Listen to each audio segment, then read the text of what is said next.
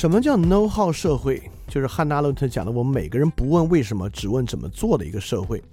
其实有时在工作中，我们也会遇到啊，就是特别是，呃，要为领导做一个工作，或者乙方为甲方做一个工作，有时候你会发现呢，可能没有道理可讲了，你可能最后呢就甩下一句话，啊，行了行了行了，别讲道理了，你就告诉我该怎么做吧。然后对方告诉你一二三，OK，这叫叫 know how，how to do it。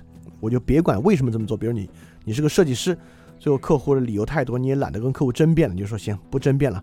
你就告诉我怎么改吧，客户告诉你把这改成个颜色，把那个放大一点，把那个字体一换，就 know how。很多事情呢都是 know how。比如今天你开汽车，别人告诉你过弯的时候要这样，也别人不告诉你为什么过弯要这样，别人就给你说要在哪踩刹车，在哪给油，在方向盘怎么打，就这些东西你就跟着去做就行了。你现在菜谱也是一样，什么火候放这个放那个，你也不问为什么放这个，为什么放那个，内部的意义是什么，不管照做就行。这叫 know how 社会。know how 社会有什么坏处啊？这当然显而易见。从汉娜·伦特开始就这样。know how 社会为什么我什么叫做我给客户说，哎，我们就不扯这些，不争辩了，你就告诉我怎么做吧。言下之意呢，就是说这个事儿我就不负责了，我仅仅是你的一个工具，把它完成了，按照你的意志来做，由你来负责。那这样的一个设计师呢，跟二战时候在犹太人集中营里面屠杀犹太人的一个德国士兵呢，也没有区别。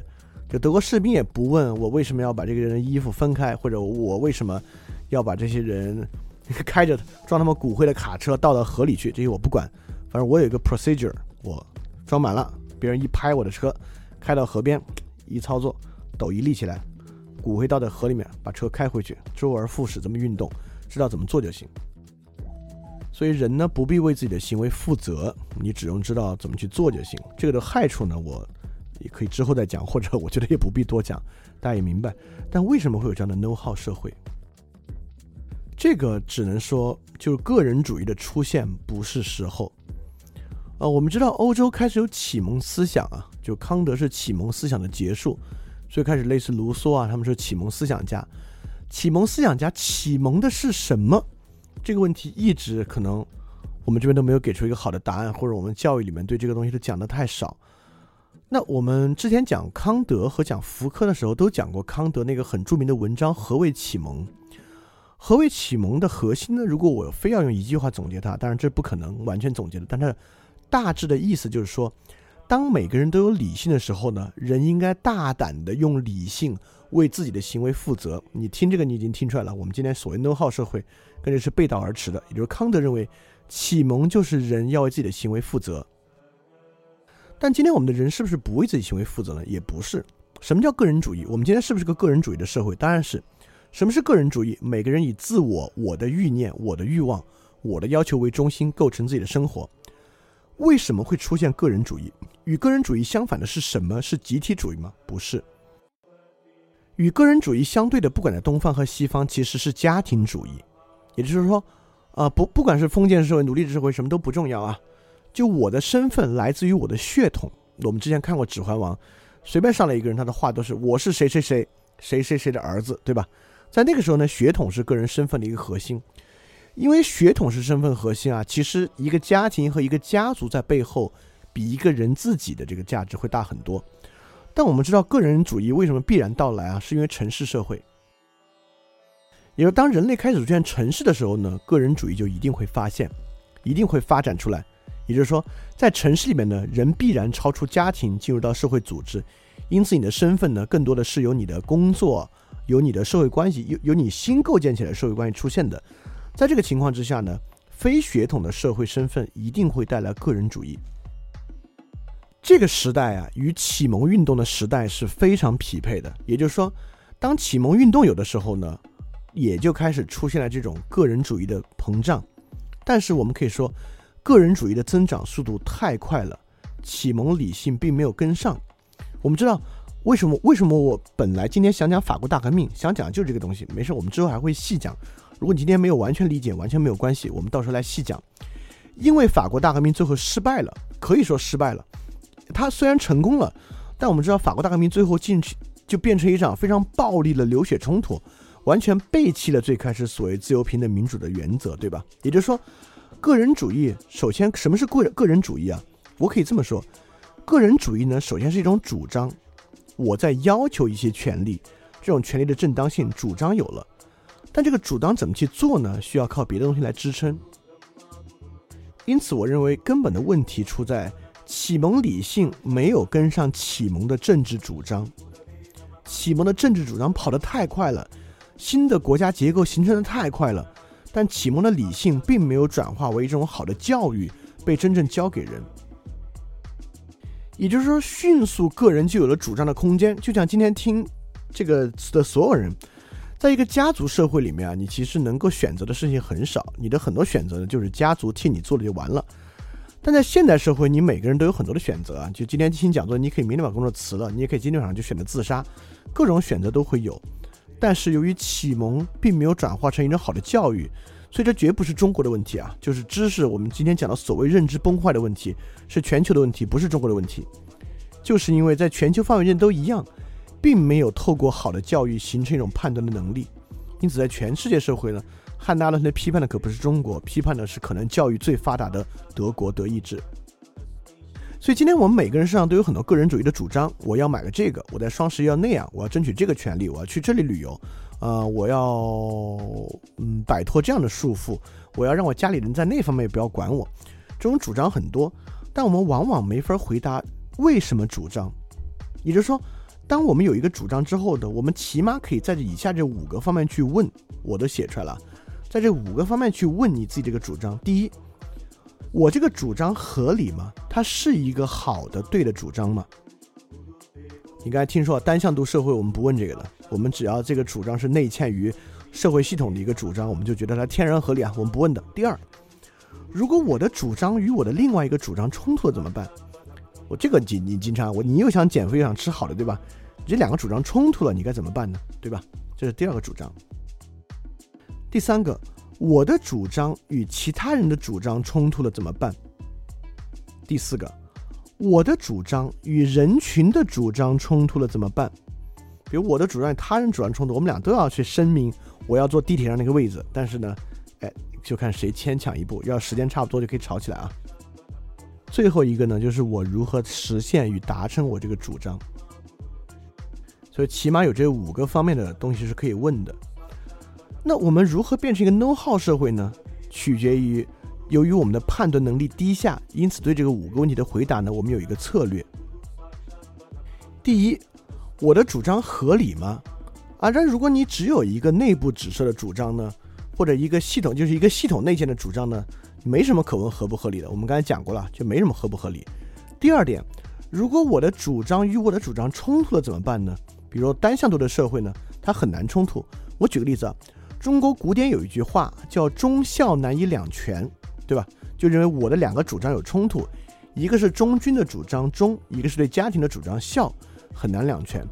但你看，我们今天对于社会这个优秀道德模范的认识啊，都是这样的一个宣传，它其实就是放忠而弃孝。我们经常看到一个铁路工作人员抛弃自己的家庭，在春节的时候依然奋战在这个铁路一线上，这是好的。一个省委书记、市委书记在在任的五年之间，经常很少回家。伏伏案工作在这工作岗位上，这个是好的。也就是说，今天我的主张与主张冲突的可能性也挺小，我们直接顺从那个系统主张就行，直接顺从那个内建于系统之中的一个欲求和主张，它也不怎么冲突。那第三点，那我的主张与他人的主张冲突了怎么办呢？有个最简单的方法，就不要冲突，我尽量避免我的主张跟他人的主张冲突。方法是什么呢？方法跟第四点一样，就是我的主张与群体的主张冲突冲突怎么办呢？所以第四点我们的方法呢就是从众。从众呢，你既很难与群体发生冲突，从众呢，我们也可以说理性上最小化了与他人发生冲突的可能性。因为你一旦跟随了大众呢，其实你的主张呢就是最多的人的主张。也就是说，你在一个腐败系统里面腐败呢，你当然你周围可能有一有十个同僚。八个腐败，一个反腐，一个不愿腐败，那你就跟这八个人一起了，你跟其他人发生冲突的可能性也就最小。所以从众成为了系统之中有这种 know how 啊，这种主张最合理的一个方法。最后一个呢，我该如何达到我的主张呢？那挺好，一定有专家，找一个专家告诉我就行了。因此他直接告诉我 know how，我就形成了这个主张。因此，know how 的迷人之处就在这儿。know how 本身仅仅是一个方法的知识，但在现代社会的隐喻之中，know how 其实已经内建了基于主观原因的知识。也就是说，当我们说，呃，如何赚到一百万这个问题，内建了一个不容置疑的为什么要赚一百万，以及内建了一个客观原因，就是如何赚到一百万这个答案为什么合理？因为这是王石说的，他当然合理，因为王石赚了那么多钱了，他当然能告诉你怎么赚到一百万。因此，know how 本身呢，其实是一个三位一体的知识，它既包含了主观的原因，也包含了客观的原因，还包含了方法的知识。因此，它是一种一体的。这种一体知识呢，对于我们刚才讲的那个如何避免主张的问题以及主张反省呢，确实形成了一个最好的策略。它内建于系统之中，天然合理。它能够从众，因此避免与群体和其他人发生冲突。它内建于系统之中，也让你与你自己的，它也就压倒了其他你自己的主张。因此，它可能来源于一个专家的判断，它还是一个合理的 know how。因此，know how 知识呢，确实最容易被人接受，也确确，而且其实是能够被人不加判断，也不加辨别的去接受。而且，know how 最可怕之处啊，汉娜·阿伦特也这么讲。其实不在于他的这套逻辑，而在于这个逻辑本身的天然的正当性。也就是说，我们有没有吃过 know how 的亏？当然吃过。比如说，前两代的女性里面极其流行的一套断舍离的方法，内嵌于社会动机之中，是一种消费的消费的新潮流，被专家支持。日本的所谓这种收拾整理的达人啊，直接指导你的实践，而且不光有物质的断舍离，还有心灵的断舍离。但是真正参与过断舍离运动的人。认为这个 know how 本身真的有帮助吗？断舍离告诉你分辨无用之物的几个方法，然后你在家里把这些全部扔了，你就获得了良好的生活，真的吗？我们听过多少，比如炒股的人啊，听过多少炒股的 know how 栽了跟头，职场的人听过多少职场的 know how 栽了跟头，但你从来反思过 know how 的问题吗？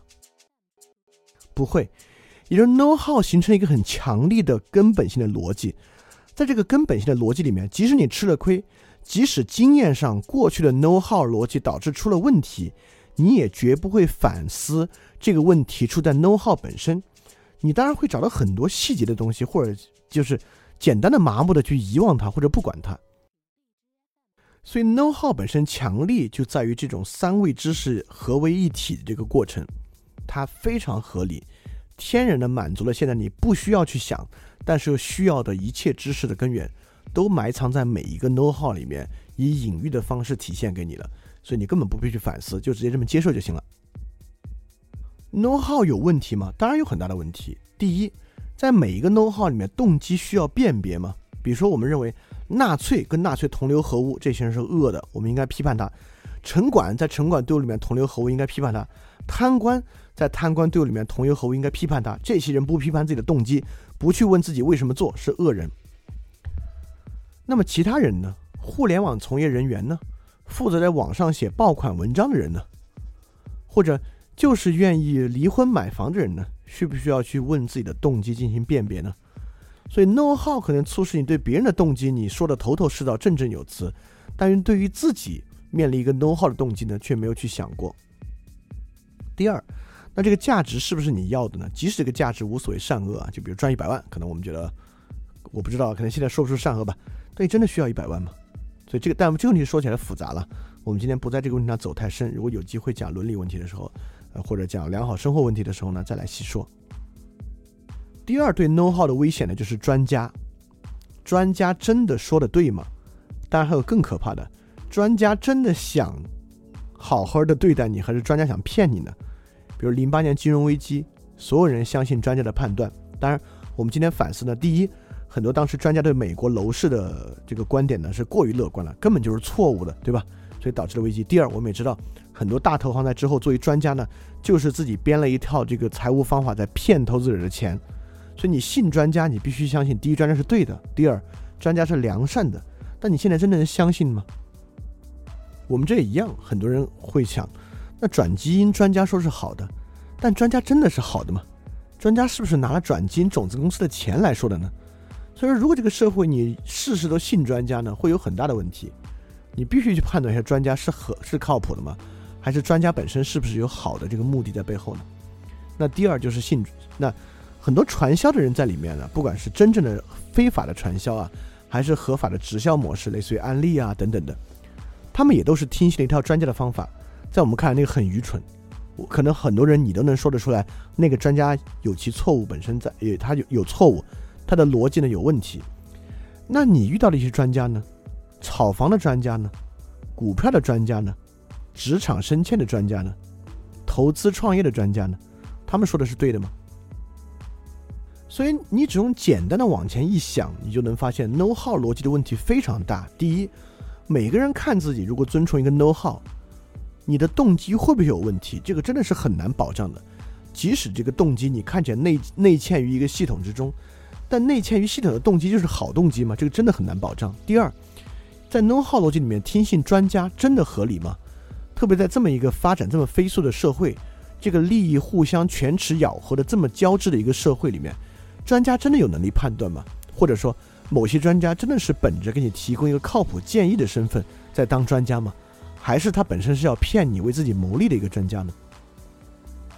那么，no 号社会有这个问题呢，会带来巨大的危机。当然，我也不会，虽然我刚才说了一下，但我必须，因为我我也不想给大家洗脑，我必须很客观的说。No 号社会的危机在个人层面上呢，我认为很小，也就是说，有多大机会你你你你现在做的某种 No 号呢，导向一种纳粹主义呢？我觉得可能性也不大。第二呢，就是你自己的动机是不是就是你自己真正要的呢？也没那么简单。也就是说，很多人的动机和欲望，或者你最后得到的东西呢，很难以呃完完全全明显的二分法，比如一百万，我就是要一百万，或者我就是不要一百万，或者另另外的事情啊，也很难。明确的就说的是要或者不要，它大概是一个复杂的综合体。所以在这个现代极盛资本主义文化之下啊，如果就以 know how 逻辑来过你的一生呢，我认为从个体角度来讲，真的不是风险很大的一个事情。就是如果你真的求事事求真较真儿去那个知识上求知呢，我也不能保证这就是一个多好对，至少在结果上能够能够过多好的生活，这很难讲。但 know how 社会的最大危机不在个人，而在于系统。也就是说，八十年代末的气功热是一场庞大的 know how 运动。当时有多少人去学习气功？啊，包括有很多新的这个健身方法，什么红茶菌啊等等的。当时喝红茶菌的那么多人，有多少人的身体受到极大的摧残，导致了日后的癌变等等的，我们很难去看，对吧？所以这种运动式的 know how 呢，系统危机很大，包括金融海啸、金融风暴，也是这种运动式的 know how 带来的系统风险。那今天我们身边发生的基于信息科技的系统性的 know how 简直太多了，就这种大的这种互联网创业的氛围，会不会对我们在未来十年之后发现造造成了一个巨大的社会危机？其实很难讲，也很有可能。所以现在这种系统性的 know how 带来的危机是什么样的，我们还不知道。而且这又是一个现代社会对个人的剥夺啊。那我就说行，那我今天就放弃 know how 思维，我能够避免系统性危机吗？不能。就是倾巢之下岂有完卵呢？你作为一个唯一的明白人，在这个社会上呢，社会一旦出现巨大的问题和系统性风险，你一旦你一样在里面要出问题，那你可能会问问题了。那我这么费尽求知有什么用呢？既然我自己也不能独善其身，好像也不能完全导向我一个必然的一个好结果。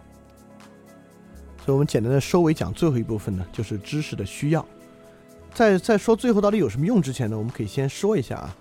如果知识给你辨别能力，辨别能力大概来源于哪三方面？也就是基本辨别能力来源于三个基础。第一个，因为知晓事实知识而可以分辨。比如说，有人劝你做安利，他告诉你说，安利啊，做起来起码每个月收入在大城市能到七八千。很可能你的舅舅呢，刚好就做安利，他每个月赚四五千块钱。由于知晓这个客观事实呢，你立马就可以辨别他，立马就可以给他怼回去。怎么可能？我就是做这个，就赚这么点钱，对吧？因此，知晓很多事实呢，对于分辨有极其重要的作用。第二个呢，因为知晓不同的理论，因而可以分辨。也就是说，比如说很多人说啊，这个自由主义好啊，就要开放自由市场，这儿好那儿好，听起来都很有道理。就但是如果你知道反向理论呢，就是凯恩斯的理论呢，你立马就能对它做最起码的分辨。因为自由主义的很多问题呢，就是凯恩斯理论要解决的，对吧？所以知晓第二个理论呢，对于第一种理论呢，就自然会形成一种分辨。第三，知晓形式知识而分辨。意思是说，即使你不知道凯恩斯的理论，你知道经济逻辑本身，你知道数理逻辑本身，你也可以经过简单的或复杂的推理，知道一个 know how 或者一个其他的一个理论和 theory 问题在哪里。所以说，恰恰我们不愿意知道的三个东西，确实是构成我们分辨能力的基础，就是那些可能并不太有趣的客观事实、不同的客观原因以及主观原因，以及这叫形式知识。这三个我们在求知的过程中避之而不及，不愿意知道的，恰恰构成我们能力的来源。所以，如果你的目标是要去获得辨别能力，那你就一定要第一。平时经常看各种各样的新闻，以获得各式各样的客观事实。第二，要读各种各样的书，不是说读一篇文章啊。就如果你知道得到的一篇文章，它其实是把一个 theory 极端的简化，这个 theory 本身的推理过程等等的一概不管，就给你一个用十句话构成一个结果，这一点用也没有啊。因此，你需要系统的阅读书籍，来获得一个真正的理论是怎么推出来的。比如说，我现在可以跟你很简单的说啊。康德的时间理性批判是什么意思？康德的时间理性批判呢，是一个这样的理论，是说每个人天然的就具有一种内在的理性，这个理性决定的呢是你的意志，它统御了你的意志，让这个意志可以不依赖任何其他的经验去做善的事情，这是第一。第二。就因为我们证明了这个善的意志的存在，因此我们能够认为上帝是存在的。你你难道就听我这么说就不必去看康德的十点一批判吗？如果你不看的话，你根本听我听到的这个不是一个理论，因为我们讲了理论背后还有理论。康德呢是像一个公理一样，像数学公理一样，从一个简单的假设推出我刚才说的最后展现出来这个理论，因此。我们说知道一个不同的理论，比如哈耶克、凯恩斯，哈耶克支持自由主义，自由主义好，这算什么理论？你一定知道的是这一套理论，就这套理论以及它背后的理论，你才算是知道这个理论。因此，不管是听我之前的牛津通识读本的，还是听我今天的东西，里面提到过很多理论，你绝对不能停止在。如果你真的要知道理论的话，如果你只是茶余饭后的谈资，不管。如果你真的要知道一个理论的话，你绝对不能停在这里说哦，反正康德时间理性批判说的就是那个。行，我知道了。你那个可能知道了时间理性批判的百分之一，而没有知道理论背后的理论和康德穷理推理的过程。第三，如果你要分辨呢，你就需要知道形式知识，知道数学啊等等等等的一切。那有这三个东西呢，你确实就有更好的方法可以去分辨。那有一个问题是逃不开的，为什么要这么去做分辨？为什么要求知知道这些，去分辨？如果你问的是为什么，指的是一个客观事实，就是可以带来什么样实际性的功利性的结果，我不知道。而且我认为呢，可能非常的不明显，它也许并不能带来太大的实践性的功利性的好处。那我我当然我我现在还不想快很很快的引入良善啊等等的，这个都听起来像是这个老学究说的话，先不说这些。但至少现在我可以说呢，这种分辨呢，对一个生活实践功利性的，在理性化程度上能赚多少钱，能活得更幸福不一定。他不仅不能活得更幸福，很可能某种周阶期呢周期呢还会很痛苦。之前华东师范大学著名的那个青年讲师江旭林啊，这个人真的是非常严谨直学、读书无数的一个人，确实就因为这样的分辨过程呢，最后自杀了。那么我们就要问了：过去的人为什么会做这种分辨呢？我们可以简单的从古希腊的这个爱智慧来讲起。你知道古希腊这个哲学这个词 philosophia，它翻译成中文呢就是爱智慧。这是一种什么样的分辨？呃，因为时间也不多了，我就最简单来讲啊，什么叫爱智慧？那苏格拉底当然就是爱智慧了。我们知道苏格拉底被这个德尔菲神谕出了一个签子，说苏格拉底啊是全雅典最有智慧的人。苏格拉底自己都觉得很冤枉，就是觉得自己屁也不懂，怎么就叫最有智慧的人呢？所以苏格拉底就满雅典去找雅典很有智慧的人，就是当时的所谓的智术师阶层，就一对辩士阶层去跟他们辩论，去问他们知道什么。苏格拉底来看看，呃，为什么自己比他们有智慧？最后，苏格拉底得出一个结论：为什么自己是最有智慧的人？因为自己知道自己不知道，而所有的质数师呢不知道。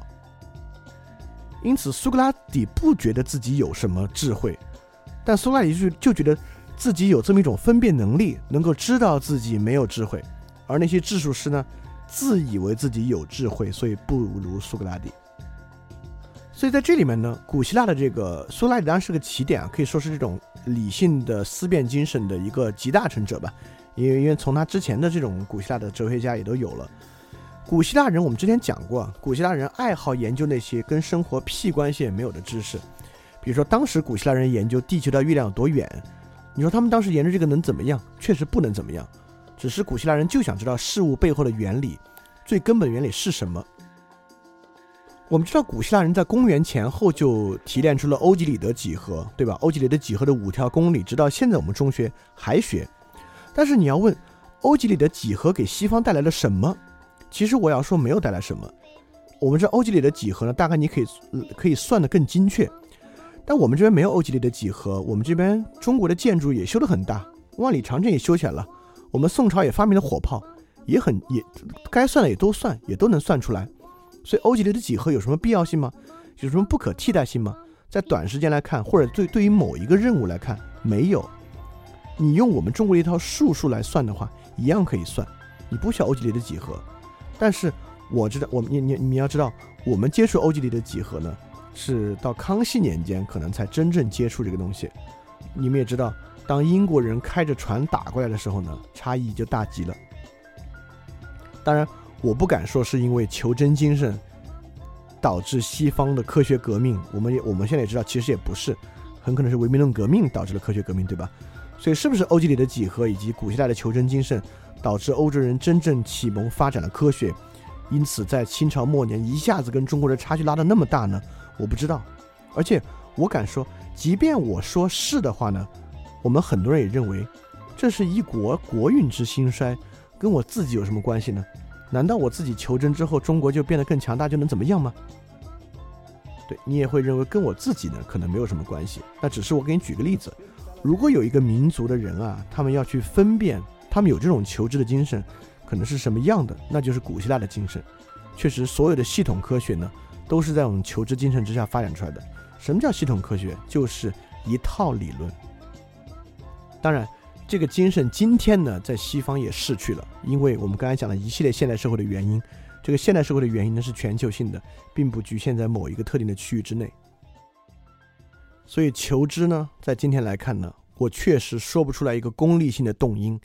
因为某个功利的原因呢，你必须去求知，没有，甚至我认为呢，求知不仅不会带来功利的原因，很可能还会有所损耗。但是你也依然阻止不了很多人，就是有这种求知的愿望和意志。所以我认为，如果今天非要说一个求知的动因呢，我只能说有可能有一个别样的动因。所以，如果今天我们认为我们我们每个人应该去学习自己那些曾经可能不太感兴趣的知识。因因着这种知识具有某种分辨能力呢，它肯定是一种很特殊的个体要求。我认为只有三种个体要求可以支撑它：第一，外在的神性要求，你信基督教，你信某种理性化的基督教，神的意志呢是真，就是善必须建立在真的基础之上。所以如果你懵懵懂懂的活呢，就不可能有善。所以你必须去做深度的分辨与省察，才能获得善。这是第一种，但第一种这个不太可能了，因为尼采说上帝死了，确实到今天呢。外在的神性与宗教要求呢，不太可能。第二，先天的个体倾向，这个先天包含了基因和家庭成长环境啊。有没有人因为基因或者家庭成长的环境，先天的就有求真的意志，对于知识有更深度的追寻与求索呢？有。那这类人呢，如果你有这样的倾向呢，那我觉得是一个很好的天赋，是你成长过程和基因带给你的一份礼物。那你好好享受，别荒废了它。如果没有的人呢，这方面你也做不到。所以说我必须说一个最后可能最具有实践性的。如果任何人你不知道什么原因，也不是因着功利的原因，想要获得这样的求知与分辨的能力的，我觉得最好呢就是人与人之间的互相影响。也就是说，你跟所有那些 know how 朋友断绝关系，你交了一两个新朋友，这一两个新朋友是深度求知的，对知识求知若渴的，那很可能你也会变成一个求知若渴的人。所以不要忽略人与人之间的影响。所以如果你真有这个东西呢，跟你 know how 的朋友们，呃，也不也也不也不叫断也不叫断绝关系，可能太过分了。少点来往，多结识几个真正有求真与求知意志的朋友，很可能对你自己呢也很有好处。但这也是为什么你们在那个群里一直催着我要建那个讨论群，我迟迟没有建的原因啊！我是想今天讲完这个之后呢，我们可以把那讨论群建起来。既然有一个讨论群呢，那这个讨论群既然在翻转电台之下呢，它可能需要有他自己，有他自己的一些精神上的气质，他需要有他自己的一些一些原则。那这个原则呢，当然就与这种求知有关。也希望你们在这个群里呢，可能能认识一些有求真求知意识的新朋友。好，今天讲完了，其实算是我们为翻转电台脱离牛津通识读本自发性的这个知识分享呢开了个头。那今天这些话说完了。那我之后不管是讲法国大革命，还是讲古波斯帝国呢，那就都取得了一定的合理性，对吧？听起来不是毫无缘由啊，跟大家生活一毛钱关系都没有的知识了。从今天来讲呢，它不管是作为客观现实事实的一面，还是提供一些新的 theory 的一面呢，可能都具有很大的价值。所以说之后呢，我们就可以放开手脚来讲一些可能在现在看起来。丝毫不受关注，或者大家初听起来也没那么重要的知识呢，也希望你能理解我为什么一定要去讲那些东西。它可能有它作为你自己增强分辨能力啊，能够构建所谓的一个知识系统啊，能够让你去审视你自己生活一些非常重要的养料。好，那我们今天就到这里啊，感谢大家的时间，我们下周一继续来讲。那大家要记得敢于去相信。非常感谢你收听本节目。如果希望每周一加入微信群，跟我们一起学习、提出问题、看到每次分享的 keynote，可以微信添加“想借 Joy Share”，想借的拼音 x i n g j i e，Joy Share j o y s h a r e，并说牛津通识读本，就可以被我们拉入群中，每周一起学习了。欢迎你来。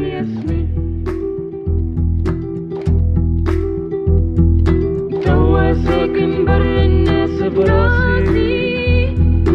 بر بعيد وباقي الحسرة مواسي توحشت اسمعك ونفنع باش نلقاك توحشت اسمعك ونفنع باش نلقاك